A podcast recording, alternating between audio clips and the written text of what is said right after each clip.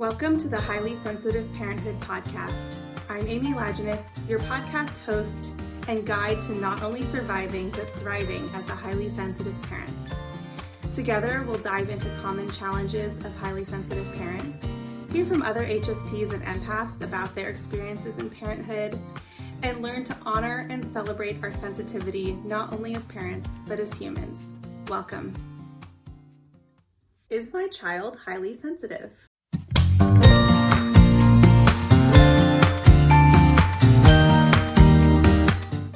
Hi, I'm Amy Lajeunesse, the founder of HighlySensitiveParenthood.com, an online resource center for parents and children who are highly sensitive or deeply feeling. I'm talking today about the question of Is my child highly sensitive? If you've ever wondered if your child might be highly sensitive or an HSP, I'll talk a little bit more about that in a moment. Um, this video, this podcast is for you. So I'm sharing a little bit more about what is the HSP trait and how do you know if your child might be an HSP. So, while all children have preferences, emotions, and moments of sensitivity, about 15 to 20% of them exhibit the trait of high sensitivity. The HSP trait is equally represented across gender, culture, and is just simply a trait. It's not a diagnosis, it's not a flaw, in fact, it is evolutionarily conserved, which means that HSPs serve a vital role in the human community. Um, so it's like height, like hair color, uh, like temperament to some extent. The HSP trait is just a part of who your child is. And by gaining a deeper understanding of what is high sensitivity, um, I hope to empower you to better appreciate and support your child. So let's get into what this trait is. Like, what does it mean to be an HSP or to be a highly sensitive child? So, let me first introduce you to uh, Elaine Aron, PhD, who is the pioneering researcher behind the trait of high sensitivity.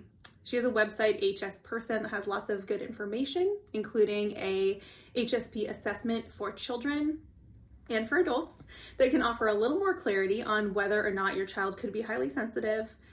But she coined a both the term HSP, high, highly sensitive person, and a really helpful acronym that helps to describe what the trait entails. So the acronym is DOES, D O E S, and I'll just go through what that what each of those letters stand for for a highly sensitive kid. The D stands for depth of processing. So, your child likely enjoys thinking deeply and from a variety of perspectives. They might just have deep thoughts. They, they might reflect on, you know, life's meaning or just these intense questions. Um, many HSP children seem to be kind of wise beyond their years, kind of like an old soul. So, depth of processing uh, is D. O stands for overstimulated easily. So, this is where um, the trait really can be challenging for a lot of children and, and families. Um, HSPs tend to be easily overwhelmed by loud noises, chaotic environments, um, multiple demands on their attention.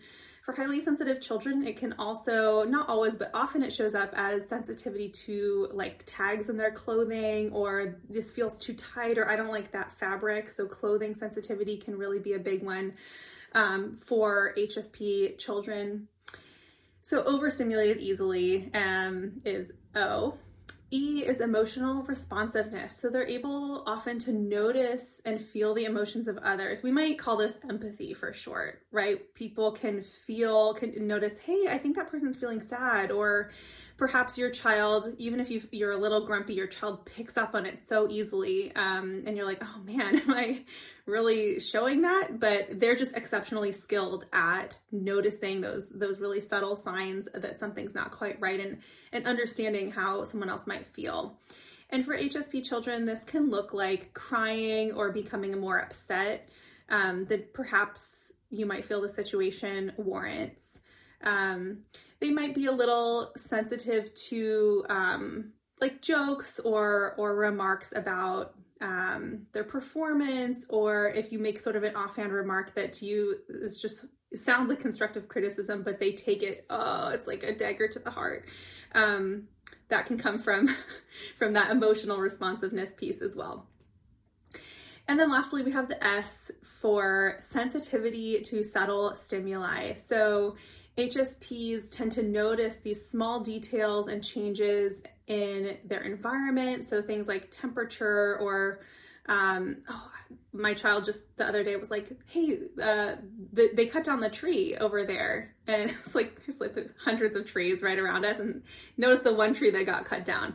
So that is a great example of that sensitivity to subtle stimuli um, that they just are kind of really tuned into their environment, and that's one of the ways, one of the reasons why HSPs are evolutionarily conserved is because we notice these small details that can. Um, can help us to, uh, you know, prepare ourselves to make changes to say, oh, if that tree, you know, got cut down, we can look for, um, you know, we don't want to trip on on any branches that might have fallen, that kind of thing. Um, so that can also translate though to uh, if there are changes in the environment. So let's say like they have to switch teachers, or there's a substitute teacher at school, or um, someone else is you know, in laws are here and they're cooking for your kid, and suddenly your kid's like the world's pickiest eater. Um, those can also be sort of part and parcel of this sensitivity to subtle stimuli or little changes that are going on. So that's a bit of an overview about how um, the HSP trait shows up in kids in particular. Um, of course, not all highly sensitive children exhibit all of those tendencies. Um, like I said, uh, it's it's a spectrum, it's a range, and um, each HSP is unique. So um, you probably have a sense of whether or not your your child fits sort of the trait. And if you're not sure, like I said, head out on over to the um, the website hsperson.com and and uh, avail yourself of the assessment on there. Um, and secondly, you know, celebrate. This is a good thing. This is, um, HSPs have so much to offer to the world, and children in particular um, tend to be thoughtful, curious, loving children um, at their best. And of course, you, you also might notice some of the challenges too. They might be more easily targeted, you know, for bullying. They might cry more easily. Um, they might become distressed in new situations or environments or resist change. Um, they might feel, especially older kids, might feel kind of like the weight of the world on their shoulders. So, um, can be not not uh, saying that this will happen, but they can be a little bit more prone to some mental health challenges, particularly anxiety. Um, so just having difficulty managing the depths of their emotions, and of course, in little kids, this can look like tantrums. So um, tantrums are, you know, developmentally normal, but uh, sometimes highly sensitive kids, little ones, can have um, some really intense tantrums. So, just some things to look out for if you're curious if your child is highly sensitive. Um, and I also wanted to share a resource that I've developed that's just for parents of deeply feeling uh, easily overwhelmed, highly sensitive kiddos. Um, it is an online course called Supporting Your Highly Sensitive Child and it, you can find it at highlysensitiveparenthood.com. It is a seven module video module course where I talk you through the HSP trait in much more detail than I just did. Um, talk through how it shows up in different ages and stages, kind of what to expect, and ways that you can support your children in challenges and ways that you can enjoy the gifts at that age and stage. We also are going to look at um, some ways that you can manage difficult behaviors or emotions. So, uh, kind of loading your child up with some calming or coping skills, um, as well as in those moments where you're not quite sure how to manage a difficult behavior and you're kind of trying to walk the line between, okay, I want to support my kids' sensitivity and I know this is hard for them, but I also want them to develop resilience and I want them to learn how to cope with difficulty yeah, how to walk that line. It's a tough, it's a tough uh, conversation. It's a tough thing to reflect on. So I really engage with that um, in one of the modules, and I also have a whole module that's just for you as a parent or caregiver of a highly sensitive child and managing your own frustration or your own uncertainty or stress or guilt when parenting a highly sensitive kid because you're likely up against some different they're just different challenges than parents of non highly sensitive kids. And those parents of non highly sensitive kids also have different challenges too. So,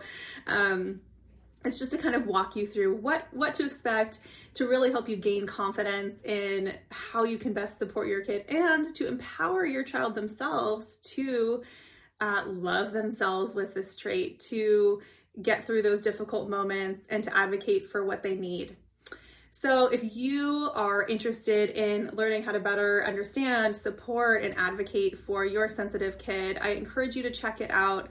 You can read um, more about and learn more about what the course entails on highlysensitiveparenthood.com um, just by going to the courses page and selecting uh, supporting your highly sensitive child course. Um, it also includes, in addition to those video modules, which are yours to keep, um, they're accessible online, totally self paced you'll have some printable resources available to you that um, that are really helpful. And there's more details about those on the website.